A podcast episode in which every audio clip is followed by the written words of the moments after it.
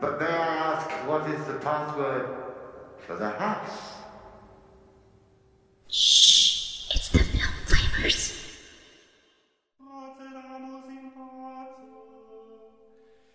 In nomine Christi, Amen.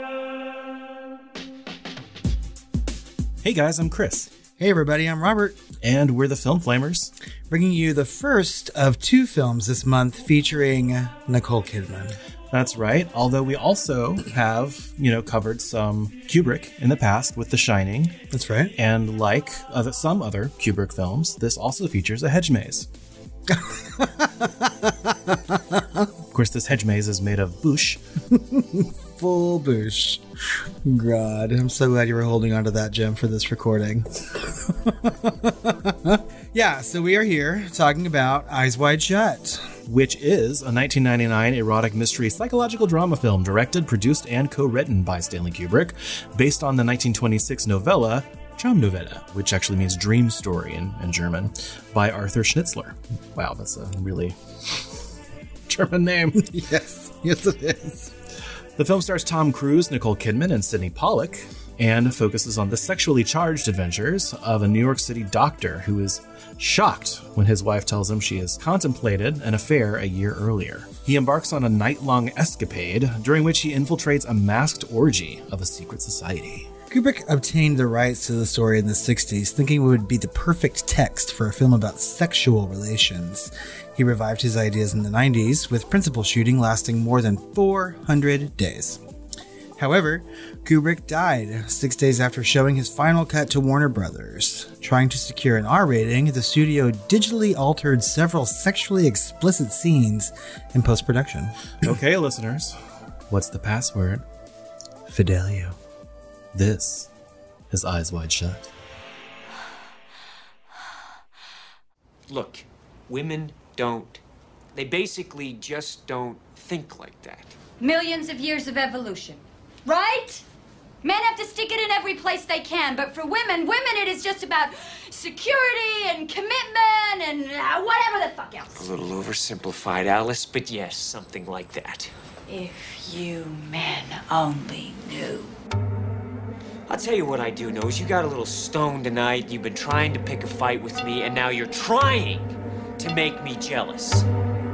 You've never been jealous about me, have you? No, I haven't. And why haven't you ever been jealous about me? Well, I don't know, Alice.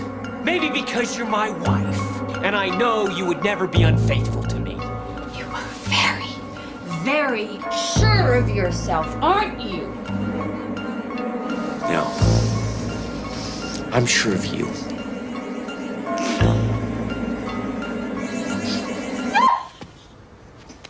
Do you think that's funny?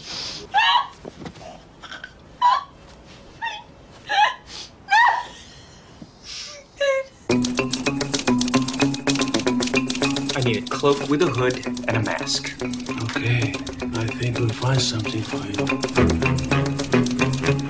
I suppose you'd like the password. If you'd like, sir. Fidelio. Thank you. I don't think you realize the danger you're in now. You've been way out of your depth. You've got to get away before it's too late.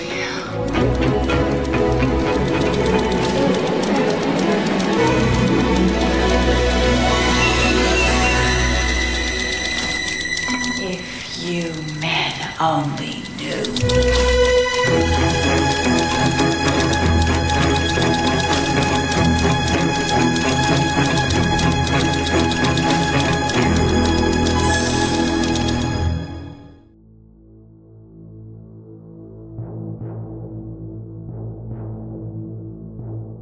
Dr. Bill Harford, played by Tom Cruise, and his wife Alice, played by Nicole Kidman, live in New York City with their daughter Helena. They attend a Christmas party hosted by wealthy patient Victor Ziegler, played by Sydney Pollack, where Bill is reunited with Nick Nightingale, an old medical school classmate who dropped out and now plays the piano professionally. An older Hungarian guest attempts to seduce Alice, and two young models attempt to seduce Bill. He is interrupted by his host, who had been having sex with Mandy, played by Julienne Davis, a young woman who has overdosed on a speedball. Mandy recovers with Bill's aid. The following evening, while smoking the devil's lettuce, Alice and Bill discuss their episodes of unfulfilled temptation. Bill tells Alice he's not jealous of other men's attraction to her because he deems women naturally inclined to fidelity. Alice disagrees and discloses that during their vacation on Cape Cod a year earlier, she encountered a naval officer and fantasized about him enough that she considered leaving Bill and their daughter. Bill is disturbed by Alice's revelation before being called to the house of a patient who had just died.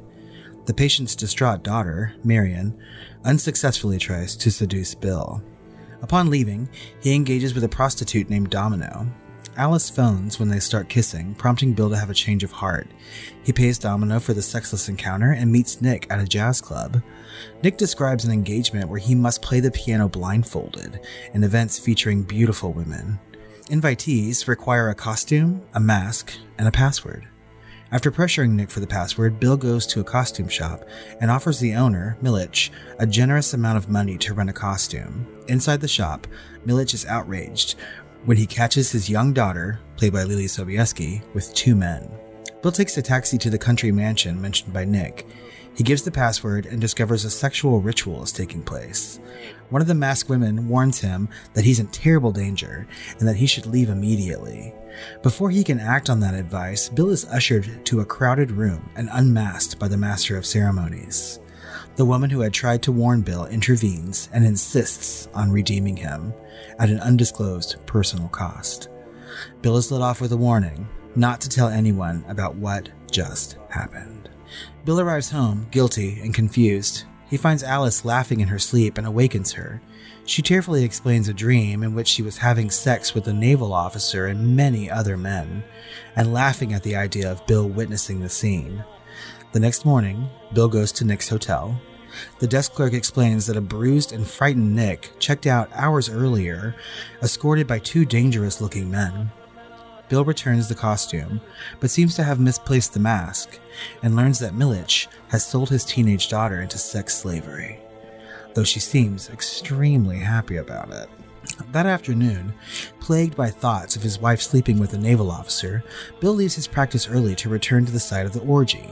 As he stands at the front gate, a man comes down to greet him and hands him an envelope addressed to him by name. Inside is an anonymous letter issuing him a final warning to stay away. Overstressed and undersexed, Bill calls Marion, but when her fiance answers, he hangs up. Bill heads to Domino's apartment, apparently having decided to consummate his affair. However, he is greeted by a woman who claims that she is Domino's roommate, Sally. There's obvious sexual attention between Bill and Sally, but then she reveals that Domino has received that morning the results of a test that indicated she was HIV positive. Leaving the apartment, Bill notices he's being followed by a mysterious figure. He sees news about a beauty queen's death from an overdose, goes to the morgue, and identifies her as Mandy. He is then summoned by Ziegler, who reveals he was a guest in the orgy and identifies Bill through his connection with Nick. Ziegler claims that the secret society's warnings are only intended to scare Bill from speaking about the orgy. However, he implies that the society is capable of acting on its threats. Bill asks about Nick's disappearance and Mandy's death, correctly identifying her as the masked orgy participant who sacrificed herself for him. Ziegler insists that Nick is safely back at home in Seattle, and the punishment was a part of the same charade of intimidation and had nothing to do with Mandy's death. He also says that Mandy was an addict who had died from another accidental drug overdose. Bill does not know whether Ziegler is telling the truth about Nick's whereabouts or Mandy's death.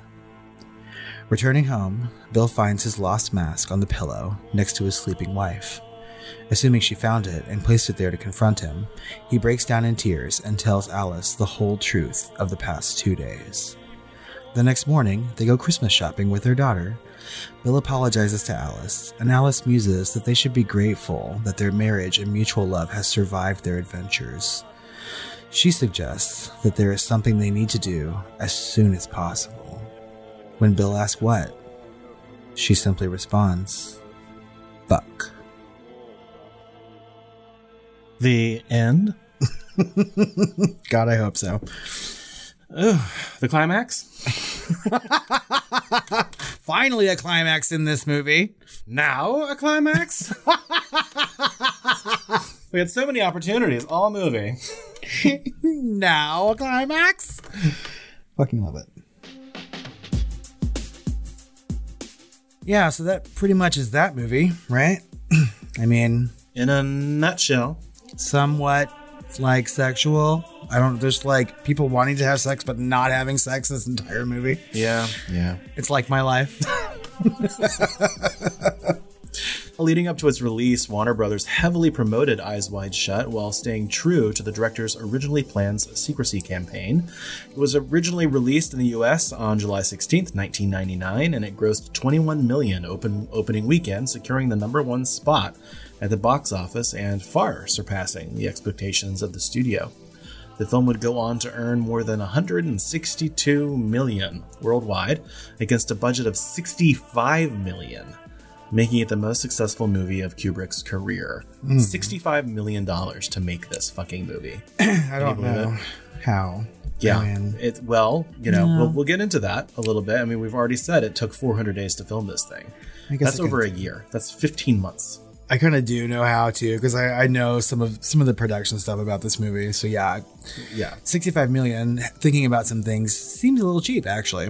So marketed as an erotic thriller, writing on TV Guide, Maitland McDonagh writes, "No one familiar with the cold precision of Kubrick's work would be surprised that this isn't the steamy erotic thriller a synopsis or the ads might suggest." Yeah, I, I think I remember it really being kind of done as like a like a more erotic romantic thriller or Mhm. something like that. Not even thriller. I feel like it was mostly like the poster of it and everything instead of like a mask it was just like Nicole Kidman and Tom Cruise and I feel like it was marketed in kind of a way that would try and draw in as much of uh, of an audience as possible um versus just like the people that know Kubrick's work you know, and uh, have expectations of what this actually is or was. I mean, I saw this movie in the theater, you know, back in 1999, that summer. I just graduated high school, you know, and it seemed like an erotic thriller to me. Like all the the trailers I had seen for it, it really seemed like something that was sort of like up my alley, right? a mystery of some sort. Okay. So, I mean, I think the marketing worked in that way, and I was familiar with Kubrick's work. And I, he makes a variety of movies, you know what I mean? And a variety of genre. And so it didn't seem outlandish to me that he would make an erotic thriller. If I feel like that's something that he maybe had wanted to tackle in his career. So I remember the opposite. Like, of course, I didn't see any trailers. Uh, I was li- actually living in Germany at the time. Mhm. And so I remember just seeing kind of the posters and some of the talk in the media around it. But I do remember thinking, okay, Kubrick, uh, this is going to be very interesting and, and different, right? Than, than most people are thinking. And and I really, I mean, I thought the same. You know, I, I thought, I mean, like we've seen all these erotic thrillers, especially through the '90s, right? And we've talked about several of them on the show and on Patreon. And so I, you know, thinking Kubrick is doing this one, it's going to be kind of fucked up in some sort of way, you know. And so I know my friends and I were like, it's Nicole Kidman and Tom Cruise. It's an erotic thriller. In my friend group, it was pretty much me who's like a Kubrick fan. And so, like, we went to go see it. And I mean, I don't know that we were disappointed, but I mean, some of us liked it a lot more than others. I know that. It's hard to prep for that movie if Yeah. you haven't seen it. You know what I mean? And that's incredibly true. Yeah. So, Eyes Wide Shut holds a 75% on Rotten Tomatoes with an audience score almost exactly that, at 74%. percent mm-hmm. The site's consensus reads Kubrick's intense study of the human psyche yields an impressive cinematic work. Metacritic assigned the film a grade of 68, indicating generally favorable reviews. Over 50 critics have listed it as one of the best films of 1999. Hmm. Nathan Rabin of the AV Club highly praised the film, arguing that the film's primal, almost religious intensity and power is primarily derived from its multifaceted realization that disobeying the dictates of society and your own conscience can be both terrifying and exhilarating. The film's depiction of sexual depravity and immorality could easily venture into the realm of camp in the hands of a lesser filmmaker, but Kubrick depicts primal evil in a way that somehow makes it seem both new and deeply terrifying. Roger Ebert gave the film three and a half stars, writing Kubrick's great achievement in the film is to find and hold an odd, unsettling, sometimes erotic tone for the Doctor's strange encounters. He praised the dreamlike atmosphere of the separate scenes and called the choice of Christmas themed lighting garish, like an urban sideshow. God bless you, Roger Ebert. Other critics were far less kind to Eyes Wide Shut. Writing for the Washington Post, Stephen Hunter called it the dullest orgy I've seen. Kubrick is annoyingly offhand while at the same time grindingly pedantic. Plot points are made over and over again. Things are explained till the dawn threatens to break in the east, and the movie stumbles along at a glacial pace. Paul Tatara at CNN describes the film as a slow motion morality tale full of hot female bodies and thoroughly uneventful mystery. oh my God. I agree with basically everything that we've read here. What in the in this the in this whole half? section. I- Yeah, I, agree with, I can see and agree with most of everything from all of these critics from both sides. and I can I can too. I remember saying out loud while watching the movie, this is happening in slow motion. Yeah, you the did. slowest motion. several times. And I, I agree both with like the the good and the bad reviews. I, I can see the the faults in this movie, and I'm sure that we will get into the things that we like and dislike about it for sure. Yeah. As far as accolades, it did get nominated for Best Original Score at the Golden Globes, but did not win. At the Blockbuster Entertainment Awards, it was nominated for favorite actor Tom Cruise, favorite supporting actor Sydney Pollack, but won favorite actress Nicole Kidman. Interesting. Hmm. I was I'm kind of surprised that it, you know, a Kubrick film wasn't up for more, just from by default, you know? Especially since it was considered and known to be his probable last film. I was quite shocked at those Academy Awards myself. And certainly by the time the Academy Awards rolled around, they knew it was his last film. Exactly. So, like, the complete dearth of any nomination for this movie at the Academy Awards was shocking to me at the time. Interesting. For the introduction to Michel Ciment's Kubrick, the definitive edition, Martin Scorsese wrote When Eyes Wide Shut came out a few months after Stanley Kubrick's death in 1999, it was severely misunderstood, which came as no surprise. If you go back and look at the contemporary reactions to any Kubrick picture, except the earliest ones, you'll see that all of his films were initially misunderstood. And then, after five or ten years, come the realization that 2001 or Barry Lyndon or The Shining was like nothing else before or since. In 2012, Slant Magazine ranked the film as the second greatest of the 1990s. The British Film Institute ranked the film at number 19 on its list of 90 great films of the 90s.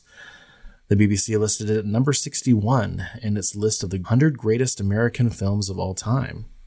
That is pretty high praise, that last one. Yeah, that's I I mean, of all time. Of course, that's BBC saying which American films. you know, that's not exactly the AFI. You know what I mean? Exactly.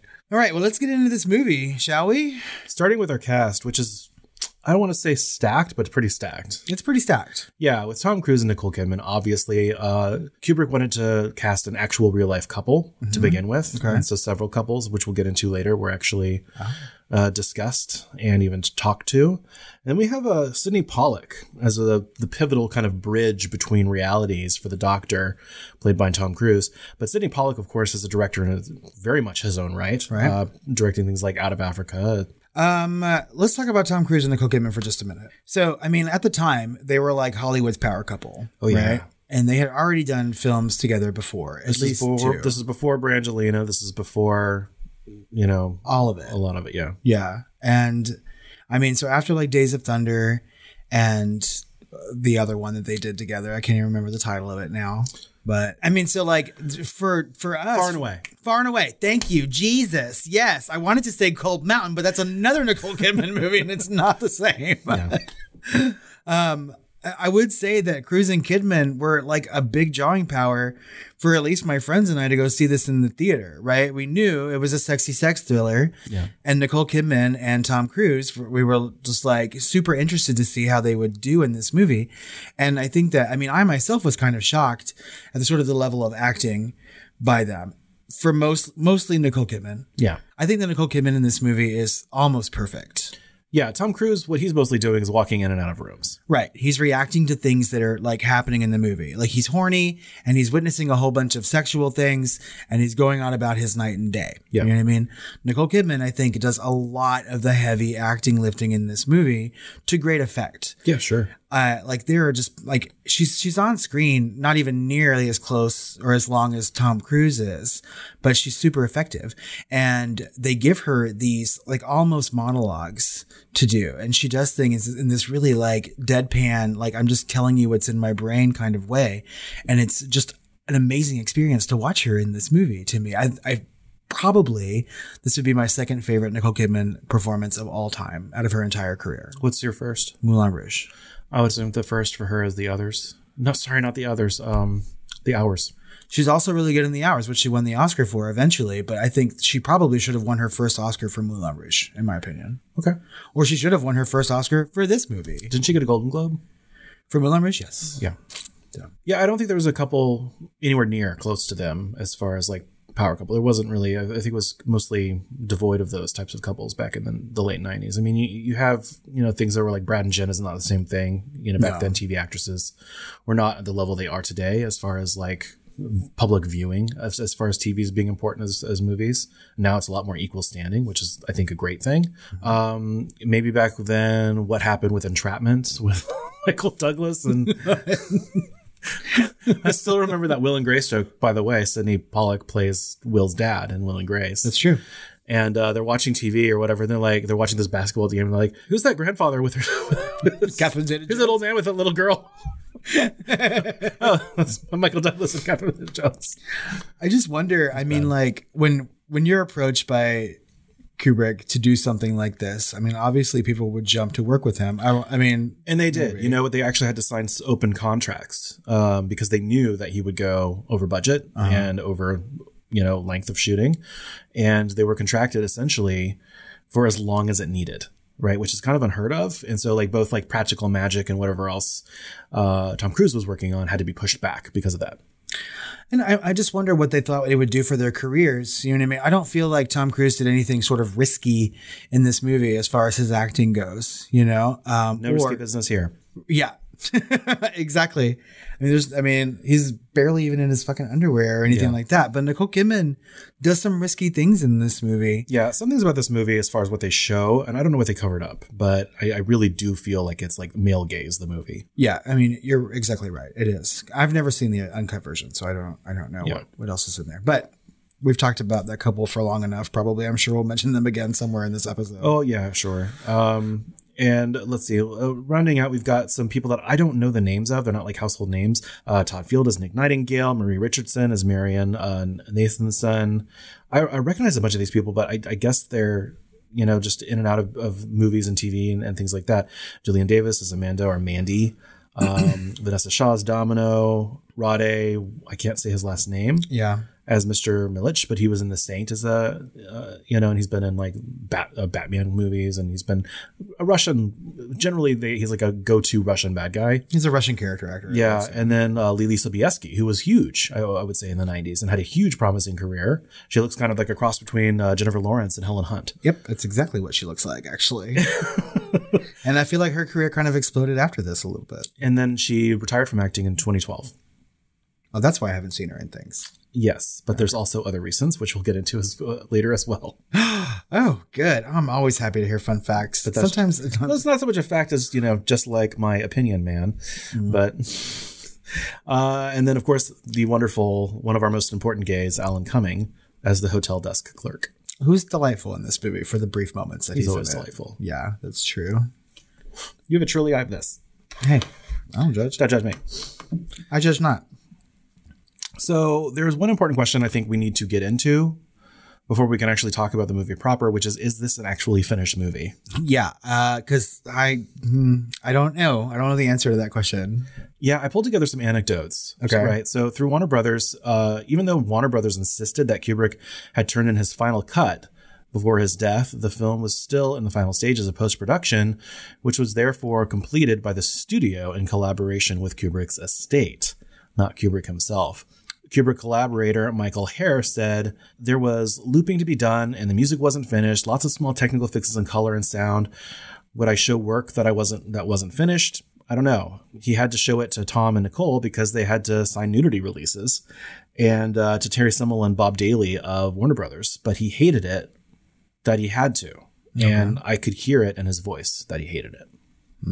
And, and and continuing that theme, Garrett Brown, the Steadicam inventor, of course, who got his career off the ground with The Shining, Mm-hmm. or probably before, but he invented it for The Shining, I believe. Um, and whatever anecdote and, and actual facts of that would could be found in that episode because I don't recall the exact details of that. But he said, "I think Eyes Wide Shut was snatched up by the studio when Stanley died, and they just grabbed the highest number Avid edit and ran off of it as it was as the movie. But it was three months before the movie was due to be released. I don't think there's a chance that was the movie he had in mind." Or the music track and a lot of other things. It's a great shame because you know it's out there, but it doesn't feel to me as it's really his film. I kind of agree with that to a certain extent. I, Yeah. I think maybe the cut might be his, but if the music wasn't done, that's a huge part of any film. When it's a huge part of a Kubrick film too. Yeah, you, they're always, almost always, the music is something to write home about. You know, it's always dis- distinctive. I would say that. I feel like that's probably more close to the truth. You know what I mean? I, Yeah. so Although Jan Harlan, which is Kubrick's brother-in-law, reported that Kubrick was very happy with the film and considered to be his quote unquote greatest contribution to the art of cinema. he didn't say that. it's, it's hearsay. yeah, I don't know. So I think the family just wants everyone to be consuming the film, you know, and and because there's no other way, right? Kubrick's gone. Nothing they can do. Just enjoy it for what it is, and don't put any like this isn't the film, right? They want people to see it. Kubrick would would have wanted people to see it regardless. I think, although he was a legendary perfectionist, so mayhaps not. I don't know. Well, and that's that's what I think of when I think about Kubrick. You know, like saying that his movie took 400 days to make is not shocking to me No. when talking about him in any conversation about a movie that he's directed. Not at all. And I feel like given his druthers, he could take the same amount of time to do his post-production work to make it the movie that he wants exactly, right? Yep. Perfectionist for sure. And I feel like the movie itself, while it feels sometimes like a Kubrick movie, oftentimes does not. Yeah, You know, does that make sense?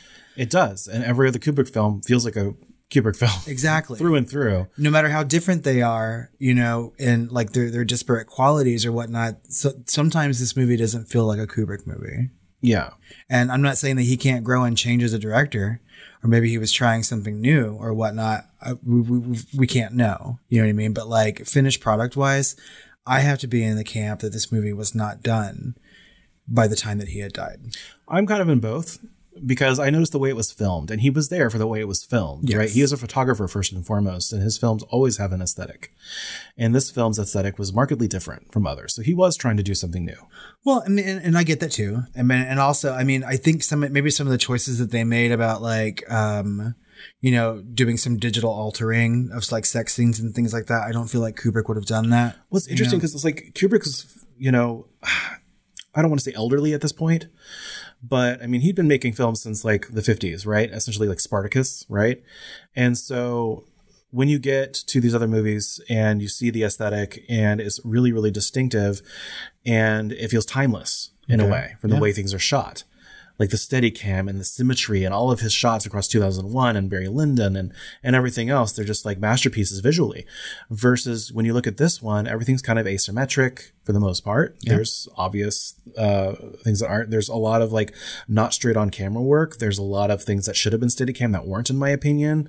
Um, there's things that, that, you know, there's things all over the place that kind of made it feel like a 70s movie that was made in the 90s, the way it was shot. And I almost feel like he was trying to modernize, but his mind was still back, you know, post heyday of his career in the 70s, trying to modernize to that style of filmmaking, you know, versus actually doing something new or modern, you know, in the 90s. And that's a really good point. But this is all just me guessing by the look of it. Well, and then the, the anything I said about whether it's finished or not is just my opinion. I mean, obviously we have these quotes and things like that to go on, and we the, all we have really is things that we either we know about him as a director or our interpretation or experience in the movies that we've seen of his, right? And so, I mean, I really I like this movie, you know, but um sometimes to me it doesn't feel Kubricky, and I I feel like I feel like some people, maybe a lot of people, For better or worse, yeah. had their hands in it. Yeah, well, I'm certainly, and you know, that's that's a whole conversation separate, Yes. and I'm sure that's been beat to death over the years. I'm sure. but I've never really cared enough or even seen the film until recently mm-hmm. to actually read any commentary on it. So apologies if we're beating a, a dead horse to even more chunky salsa, Yeah. listeners, if this is something that you've delved into at all. But Well, and I, I mean, I never looked into it either. I mean, these are these are literally just my opinions, and I've seen this movie a good handful of times. Okay. And this is all based on my first. But that said, maybe we could get into the actual production Yes, a little bit. Right? yes, I would like to talk about that. So Kubrick's perfectionism obviously led to the script pages being rewritten on the set with most scenes requiring numerous takes. That's kind of given if you know Kubrick, right? That's not surprising at all. No, The shoot went on for much longer than expected, like we've said. Uh, the actress Vanessa Shaw, you know, who played Domino, was basically on a streetwalking scene. And then, uh, well, literally, and then a uh, a scene just with her and Tom Cruise, maybe for like five minutes total in the movie, right? Yeah. Uh, she was initially contracted for two weeks, but ended up working for two months. also not shocking. Yeah. Actor Alan Cumming, who appears in one scene as the hotel clerk, auditioned six times before the filming process and came on a full year into the production. His one scene took a full week to film.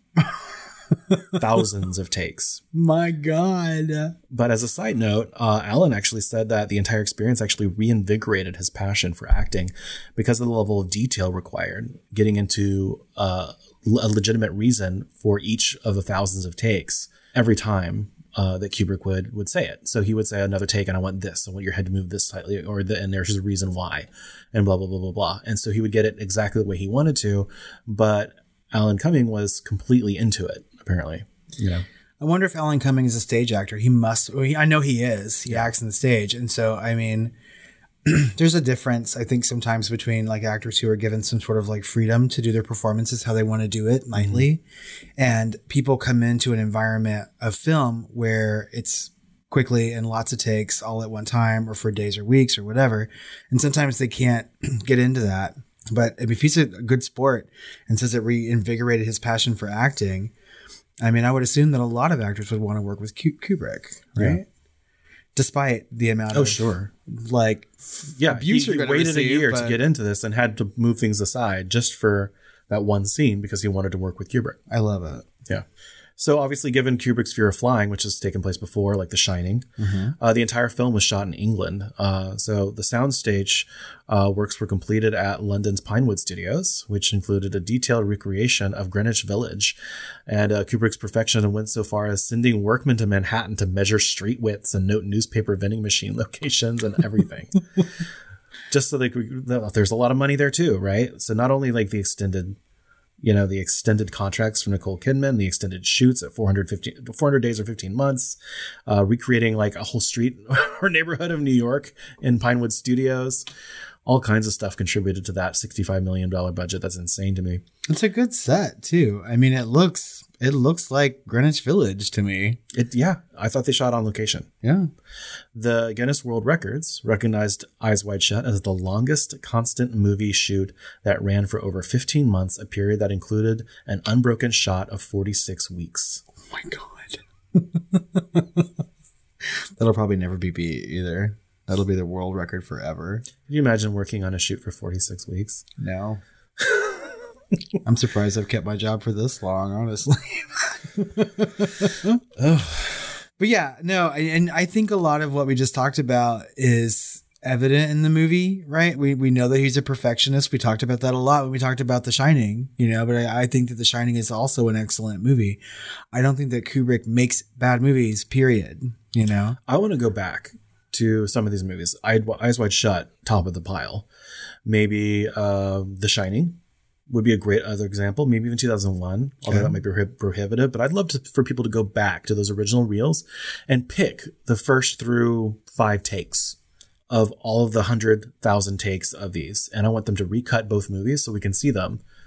What's the difference between one through five take and the perfected take? You know what I mean? And and I don't know if they're the last take. I, I don't know if he actually went back and watched a thousand diff- different takes while editing this film, or if he only printed the last ones that he was happy with. I think that might be it. But Yeah. I would have loved to see if, especially if something's shot digitally today, like you know, when you have a, a perfectionist director like this, is it OCD or is there a difference? It might be a really educational experience. I mean, I would love to see some of that too. I, I feel like what you said prior to that is probably more accurate. That he he is happier with the last takes. He finally stops making them do other takes because he can see it right then. He's like, okay, this is what we got. This is what we were working toward. But from an acting standpoint, I would like to see what he didn't like. You know what I mean? I, w- I would love to see all that stuff. So you're Yeah. right. That'd be that'd be very interesting. Yeah. I wonder if his widow has all that stuff. How about just select scenes? Like Jack Yeah. Nicholson and Shelley Duvall going up the staircase. Mhm. Let's take a look at that first take or second take versus, you know, the thousandth. It, would be very interesting. I would like to see some of that stuff. I don't think it'll ever happen, but I mean, And which one we think is the original and which one we think is better. yeah. I'd love to. I'd love that. I'd absolutely fucking love it. I'm about to die and go to heaven just thinking about it. We should just write a write a letter. Be like, we are going to take an extended vacation, and we want to lock ourselves into a room with film, and we just want to look at it. Let me make my way through the hedge maze of Bush. to look at On these film reels. only. yeah, but I can't edit film on Avid like that. Like that's old school. You know, I can edit film digitally. you could learn. You're a smart guy. Probably fucking manually cutting back then. Still, We'll spend that. Va- we'll spend those two weeks of vacation together. You locked up in the room doing all the cuts and everything, and me drinking poolside, waiting for you to show me the cut, and then go back and do the next scene. Oh, fuck you. Speaking of fuck you, uh, that music that we were talking about earlier by Jocelyn Pook, I don't know if she was handpicked, you know, if she was picked by, you know, Kubrick or if she was picked later. Uh-huh. But she's only done like two or three other films, so I'm guessing she was picked by Kubrick. But the music was not completed until after his death. I don't even know if it was started until after his death. And to me, it's dissonant, unfinished, and mismatched to the film. I did not like it. Parts of it sounded kind of John Carpentery, which I kind of liked, but mm-hmm. a lot of it was like not musically edited well, in my opinion. I I, I did not appreciate. I, I actively music shouldn't take you out to begin with. Sometimes I like it to take me out, thinking of how how beautiful or resonant it is, but for this, it actually jarred me several times that I do not like. I do not like this music in this movie. You do not like it, Sam? I am. no. Uh, I don't know. I mean, because a lot of times the mu- the music of a Kubrick film is selected elsewhere, right? He does that a lot. You know what I mean? Oh yeah, several of the biggies from you know from that time period would do that. Um, Scorsese does that. Yes. a lot. Uh, can you think of an example in the movie that the music took you out of? Because I'm just curious as to. Which Oh god, every time the fucking piano would go dun dun dun, you Oh, know, yeah. just constantly, just like for no reason, he's just like staring at a newspaper or walking down the street, and it would just be like, no, Yeah. Okay. So I'm sure that we're going to talk a little bit about like the way this movie makes people feel or the way the movie is presenting itself in general, right? And it's kind of kind of dreamlike, you know, and purposefully. That was not dreamlike. No, but I, I think they're also trying very hard in certain places to make this movie suspenseful or mysterious, right? And I think that that kind of music would be their attempt to do that. If they wanted to go and look at something that they should have done, then they should have looked at David Fincher's The Game and how music was used in that film because the tone is fairly similar in certain aspects. Yeah. If you think about it. I, I yeah, it's one man on a night long escapade. You know what I mean? Essentially, right? thinking he's being followed. Exactly, like yeah. he got in too deep into something and intrigue and romance and blah blah blah. Yeah. So the music I like the most in this movie though is during the orgy, or at least like the, Yeah, the ritual scene. Notably because it was actually played diegetically. Yeah. Yeah. That makes sense and I liked it. So For the most part. I mean, Some of it felt a little too Enya to me, but you know. I or Enigma or something. I was just like, oh god, if they start playing Sadeness, I'm gonna I'm just gonna start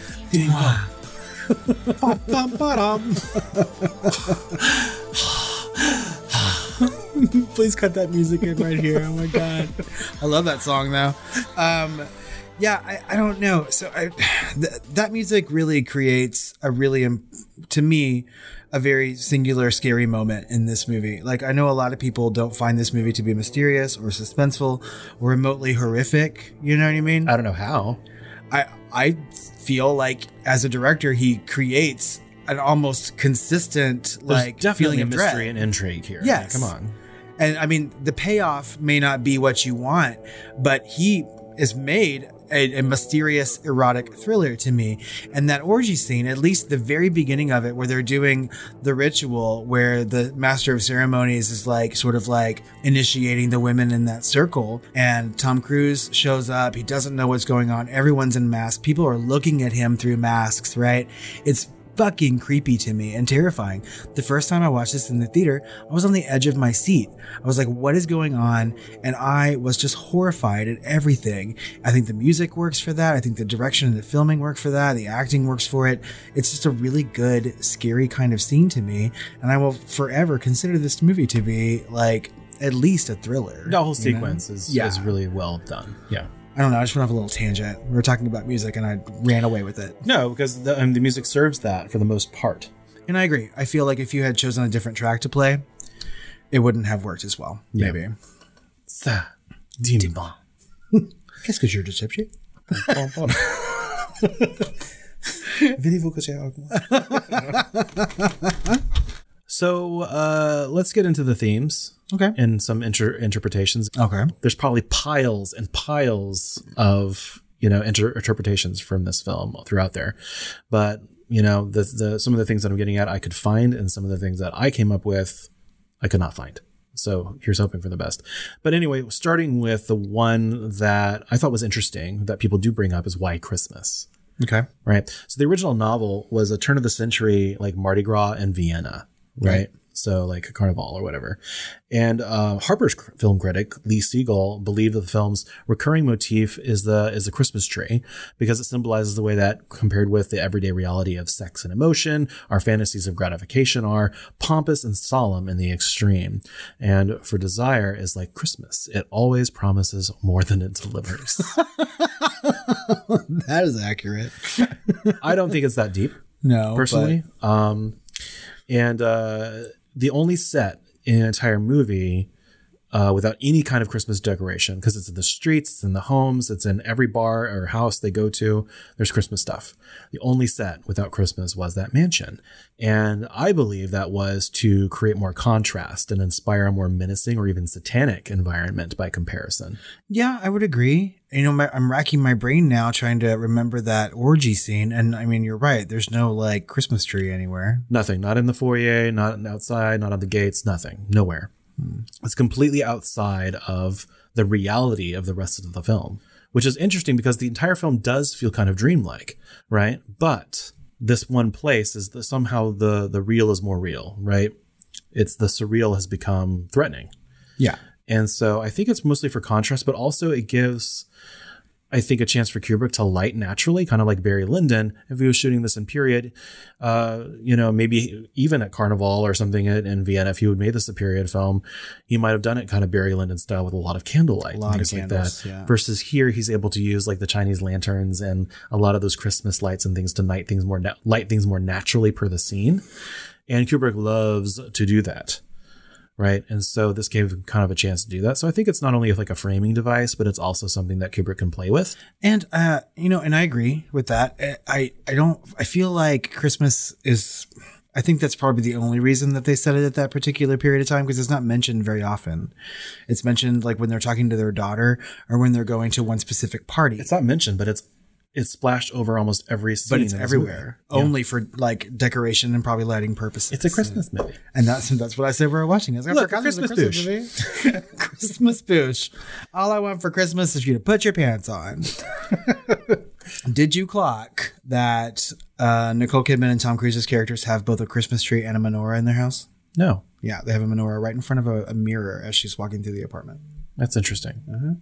So here's my theory. Okay. And this might actually be more of a theory on the original work, or just as much as the original work as it is on this, Okay. right? And I'm talking about like a Traum novella. Traum novella, yeah. Right. So the background about the story is that it's an intimate, it's about an intimate uh, romantic relationships, trust, lifelong partnerships, off, you know, that's offered by monogamy, you know, all of that stuff, right? It's centered on a trusting, romantic, traditionally monogamistic relationship Okay. right? And kind of like that seven year itch. They've been, they say they've been married for eight or nine years, but it's kind of like I feel like if they had said seven, people would have instantly like you know Right. You have to skirt around that. Right. So it's like they're kind of losing interest in each other. And it's kind of interesting when we first start the film, there's that first seduction at the party for both Alice and Bill, and it works as a framing device. Alice wants Bill to be jealous of that, right? She's flirting with that guy and she's a lot more receptive of it than he is, essentially. She wants to feel needed, wanted, sought after. Meanwhile, he wants to feel in charge and secure based on his ego versus his more of like his heart, right? And feels emasculated by Alice's revelations. And so that's essentially kind of the engine behind both of them her dreams, her aspirations for being wanted and sought after and everything else. She has this literal dream where she's fucking all kinds of men, not just her naval officer, while he watches and she's laughing. It's true. You thought you could have this. You know what I mean? Uh, so that's all just kind of stuff in there. That's not really my theory, but my theory is that this is kind of a loose adaptation of A Christmas Carol Well, okay. you know, because it's kind of like that one night, that surrealistic night that was it a dream, wasn't it? Where you kind of have to deal with your past, your present, and possible futures, right? And so he's dealing with his past with Marion and his present with Alice, and his future or possible futures with Domino, which I think is aptly named, Mandy, and of course, even the hotel desk clerk. These are all possible futures, right? Possible things that kind of come into his path that by through fate are kind of taken away from his path as possible options of moving forward through the HIV results for Domino not being there, with Mandy actually dying after sticking up for him, and um, the hotel desk clerk ceaselessly, ceaselessly flirting with him. Yes. and him was- kind of into it a little bit It seems like it. right? And so it just it seems very reminiscent of that. Uh, I wonder if that original author kind of wanted to make his own like erotic, you know, tale based off of like taking stock of your life, you know, realizing what you have by looking at the past, present, and, possible future, and then learning something from it as a morality tale.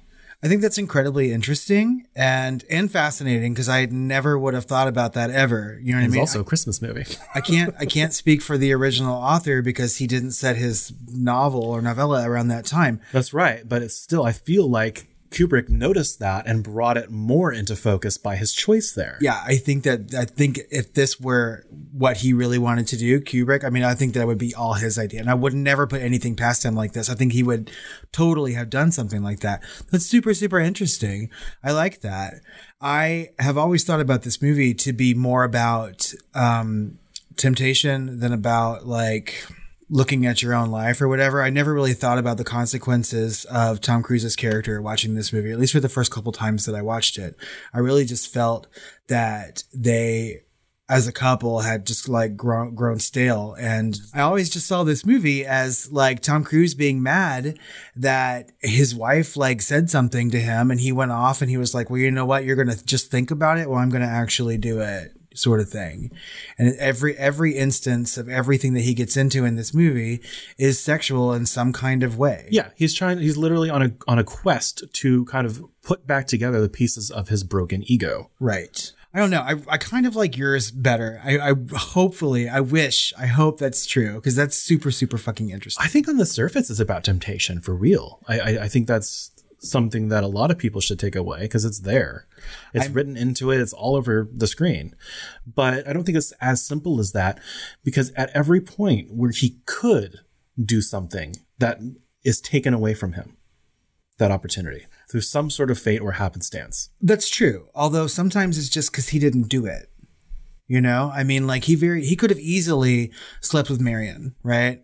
Or done something with her. In fact, Well, he, he went back and tried to do it later on. But someone else answered the phone. and someone showed up. and someone know? showed up and like And- the HIV results and like the all And he could have hung up the phone and slept with Domino, obviously, right? and he wanted to he could have done something with Sobieski's character, you know, but you know, he was on his way somewhere else. Mostly out of all those people, I just want him to have sex with Alan Cumming. I think that's a much better movie and more accurate than Tom Cruise. it's just like a series of near misses, you know, it's it's Yeah. almost like they're presenting uh, to him as an array of temptation only to serve one goal, which is to bring us back to zero, right? Which is essentially uh you know, some for some critics beating a dead horse, but I don't think it is. No. Which is, you know, the the ending device of, you know, the mask. Yeah. Does it matter? Which is no, none of it happened. Nothing happened essentially. There's, we're talking about dreams and near misses here on either part of Alice and Bill.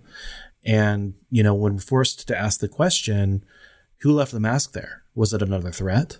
You know, or was it actually her finding it? And the, the truth is, it doesn't matter, right? The end result is still the same. Right. It doesn't matter who put it on there. He told his wife everything.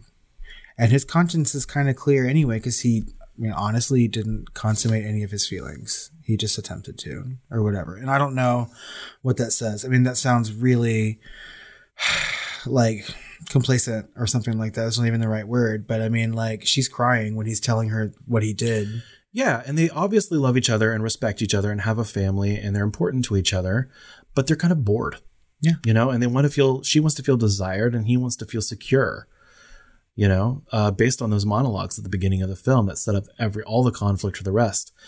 And, you know, I, I feel like if, if the film's trying to say something, it's that it's, yes, you know, the, even if you're in a perfect relationship, you're always going to want more, you know, or you're going to, familiarity breeds contempt and you get bored. And so the act of cheating or wanting to explore more of your sexuality or what have you is kind of like the needing of a like a quickening you know it's like when you're in the bathtub too long Mm. You know and you're not sure how hot the water is until you wiggle your toe and all of a sudden you feel that warmth again you know something has to happen and the end note the exclamation point is that they need to fuck You just said something that, I mean, I don't know why it pops into my head, but you think it's odd that you said that uh, Nicole Alice wants to feel desired and Bill wants to feel secure. Yeah. Right? When traditionally that would be swapped in a, a, a traditional male female relationship. I think most people. Most people, when you talk about, and it's maybe in like older literature too, like women want security in a relationship, and a man wants to have like the admiration of women.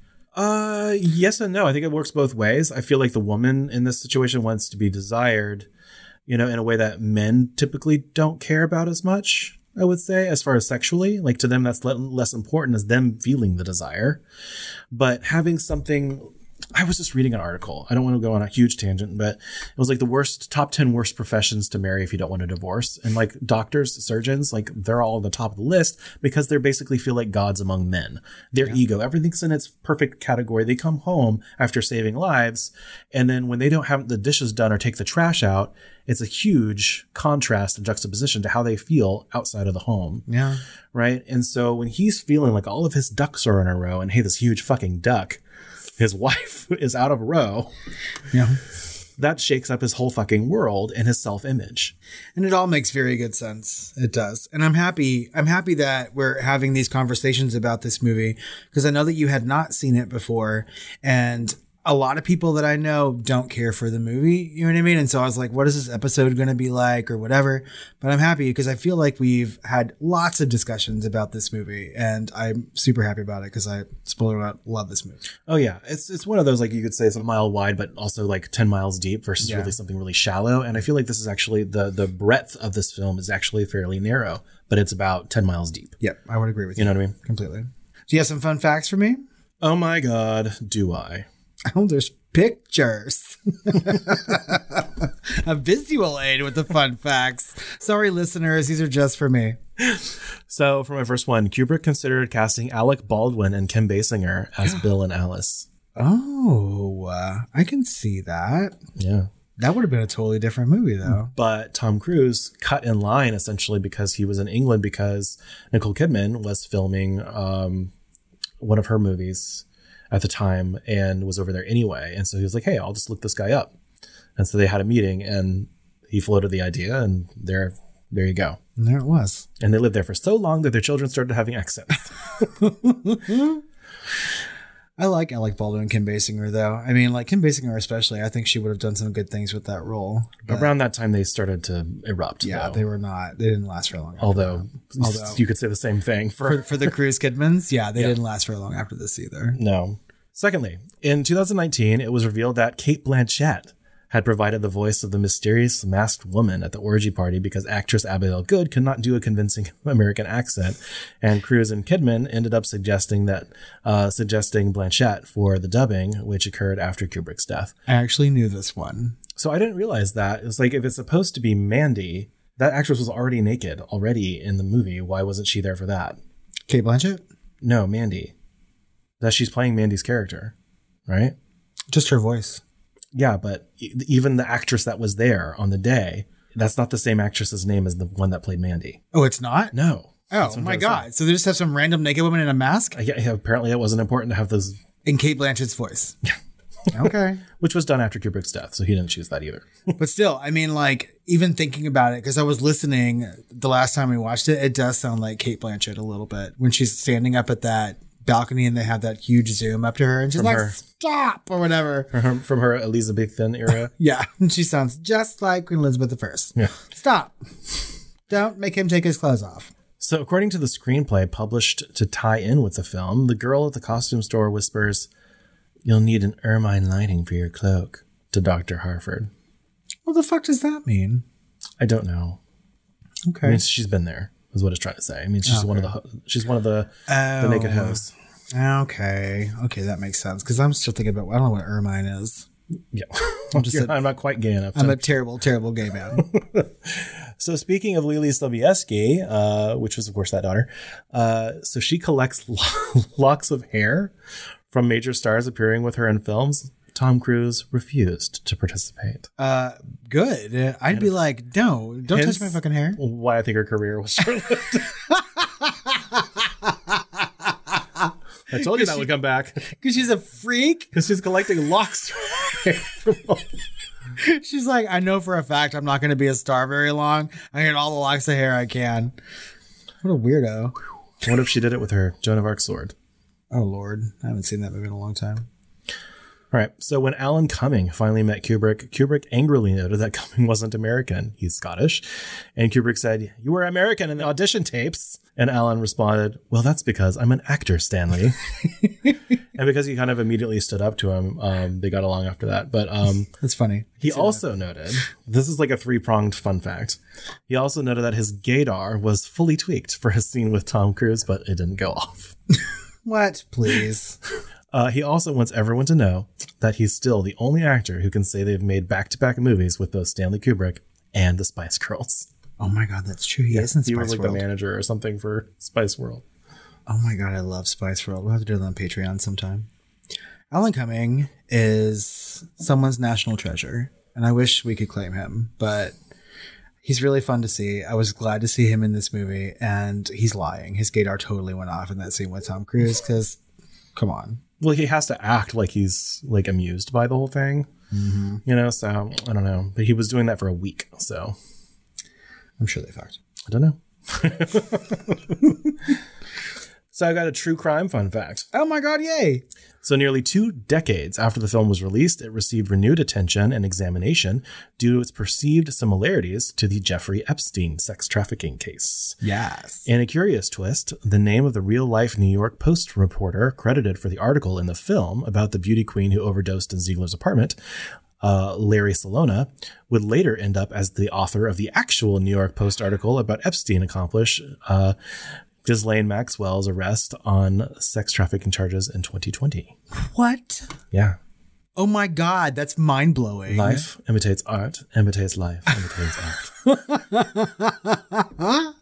Whenever, say, so after Jeff, Jeffrey Epstein was arrested and eventually committed suicide or whatever fucking conspiracy theory you believe in, right? And then, how do you say her name? I always say it wrong. It's just Lane. I don't know. Ghislaine. Just- I mean, it comes out like Massachusetts to me. Apparently, I can't say things like that. I, I mean, the first thing I thought of when that whole thing was happening, I was like, how much of their fucking sex parties were like eyes wide shut? Like literally, that's what I thought of. Yeah, with a bunch of Leelee Sobieskis running around, apparently. Cutting locks of hair with swords and things like that. I mean, like, I don't know. I mean, obviously, what they did was awful. And I feel like, at least in this movie, these are consenting adults doing things. You know what I mean? Like, Well, he had his own sex island. You know what I mean? Like, Yeah. Crazy. And like he built a sex mansion and shit like that. I don't know. But this is crazy. What they did was even crazier, but I love this fun fact. Yeah. That's neat. And for my final one, Okay. so some interiors of the orgy, if not most of them, were filmed at Highclere Castle, which of course is the castle from Downton Abbey. Yes. So there's actually a picture here of that main area where they all the family would sit together in front of the fireplace and Uh-huh. like have exposition and everything. And then like a shot for shot, you see the orgy happening in that room. And I'm like, oh my god, no wonder Dame Maggie Smith always seems so uncomfortable in there. Sorry, I was just looking at the pictures up close. I also love Downton Abbey, so no wonder. I'm never gonna be able to watch it the same way again. I know. I'd be like, why aren't? Well, they're all family. I can't say why they're fucking. And there is fucking in that show, just not quite the same. Maggie Smith, oh, thank God you've arrived through that. the shrubbery of bushes to arrive. That's fucking hilarious. All right, those were really fun facts. I like it. But we have some questions to ask about Eyes Wide Shut, like we do about every movie that we derp dive into here on the film flip. This was not a derp dive. This was a, a legitimate deep dive. like every movie that we deep dive into here on the Film Flamers. And we're going to start with Is Eyes Wide Shut a horror movie? Uh, there's adjacency, Yeah, obviously. I think right? there's a lot of adjacency here. Just like the, there would be for like the game or any thriller, you know. Uh, there's definitely some moments of implied horror for sure. I, I feel like this movie is super adjacent, um, and sometimes even not. Like I said, I mean, like there there are some moments in this movie where I think that he was really, really trying to create something scary, something frightening, something completely unsettling, and having this like dreamlike quality about the movie also lends itself to that.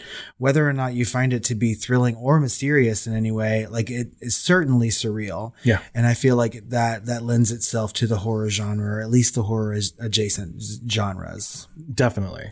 Were you scared while watching Eyes Wide Shut? a little nervous, you know, Yeah. during especially during that whole scene where there's all that discovery and you're just kind of drop shipped in to essentially that menagerie of cult, Yeah. you know, and there's all these masks that are designed to make you feel kind of off putting. There, there are a lot of them were not happy masks. No, You they were frightening looking masks. And I, I mean, I'm not scared of things like that typically, but in a situation where you just have no idea what's going on, you kind of like put yourself in our main character's shoes for a minute. And like, it's, it's kind of scary to be in a situation like that. Like he, he wants this. He wants to be there because he, he feels maybe like something will come of it, you know, in a sexual way.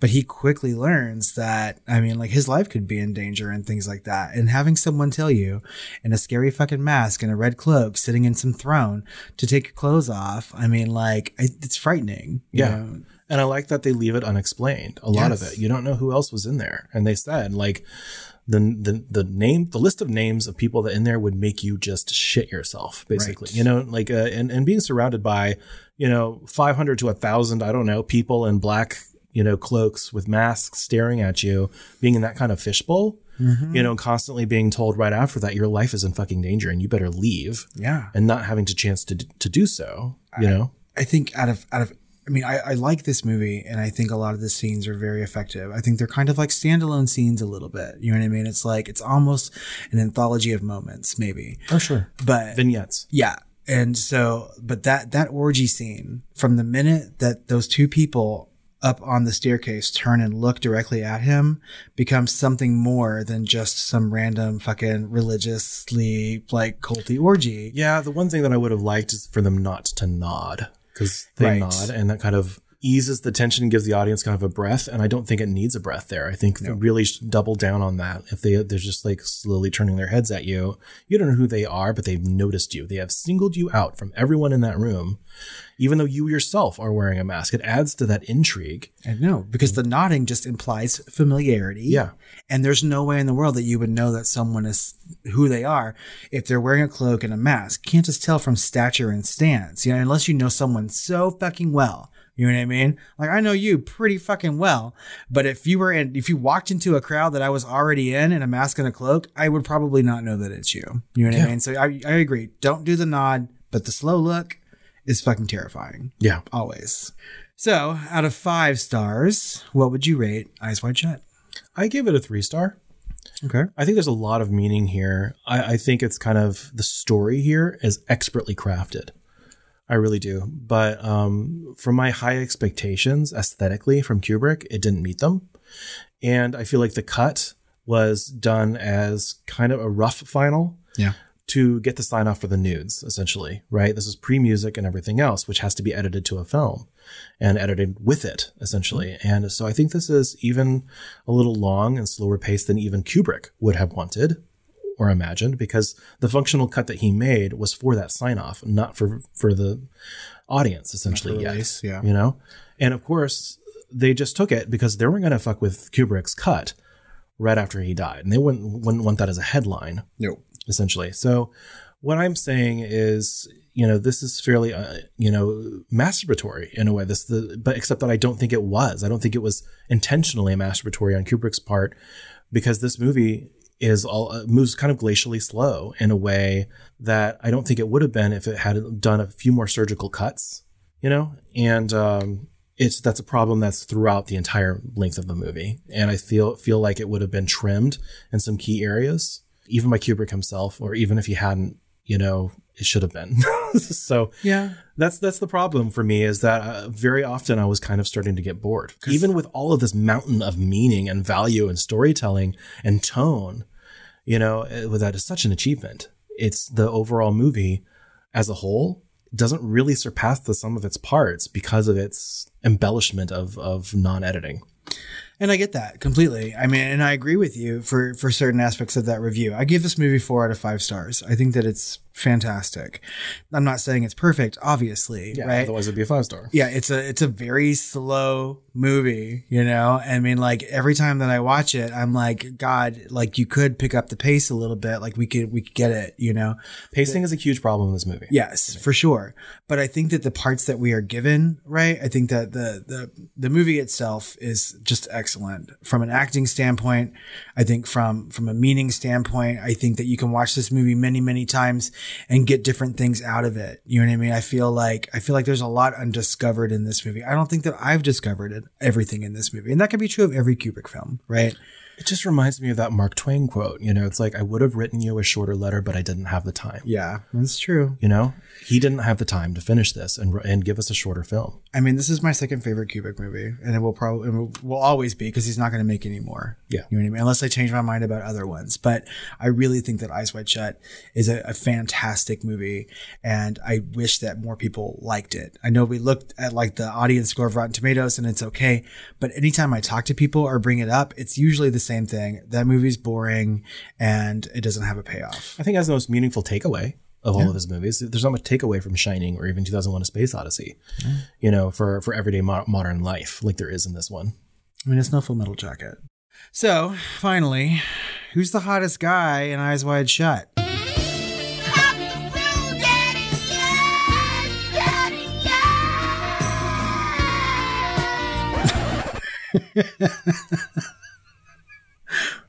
Oh my god. I don't want to say Tom Cruise.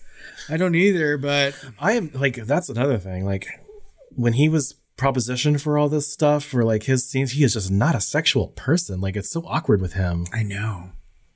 I mean, I find him attractive. He has no chemistry with anyone. No wonder he's always like a standalone action hero with no love interest and really, you know what I mean? Like I mean, early Tom Cruise movies, he's kind of foxy. I mean, like Risky Business and stuff like that. You know what I mean? And I still think he's really attractive. I would pick Tom Cruise, I guess. yeah, just he was because, more attractive when he had really fucked up teeth. Yeah. See legend.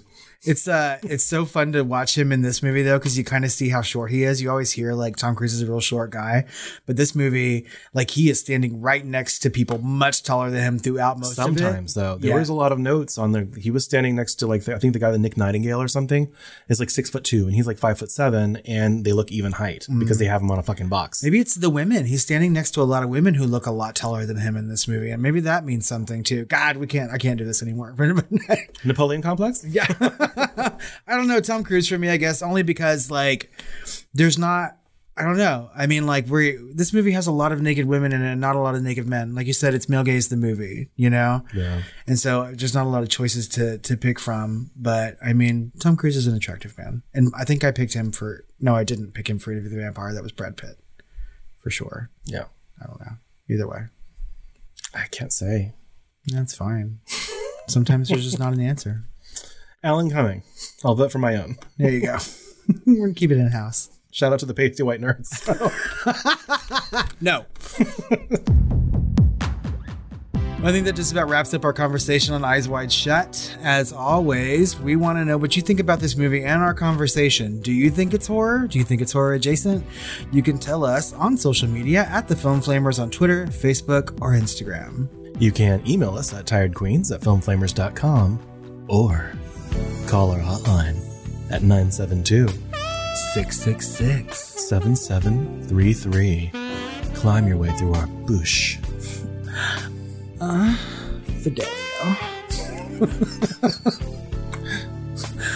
It's my password. oh no. we have more content coming out for you next week. We are going to be doing more Nicole Kidman, and this time a little bit more horrific. And we're talking about the others. And if somehow we've picked another movie that is very difficult to get, even though we assumed it was available on streaming, you're pretty much shit out of luck. so right. hope for the best, and uh, I don't know, rely on your memory or order the Blu-ray. My God, how is this possible? I thought the others were so popular. Yeah. So if you can't get enough of the Film Flamers, and we know you can't, head over to patreon.com slash the Film Flamers to find all of our bonus content. You can help us pick another Nicole Kidman movie to talk about over there. You can start being a member of that family for as low as $2. That's right. Well, Chris, I think it's time for us to uh, head off and put on our cloaks and masks and find some Monday Night Orgy. Hmm. Shouldn't be too hard, right? I think the manhole's open. Well, there we'll certainly have some Sweet dreams. the manhole. That's what I'm going to call our sex group when we make it. The manhole. the meatpacking district. Whatever it was.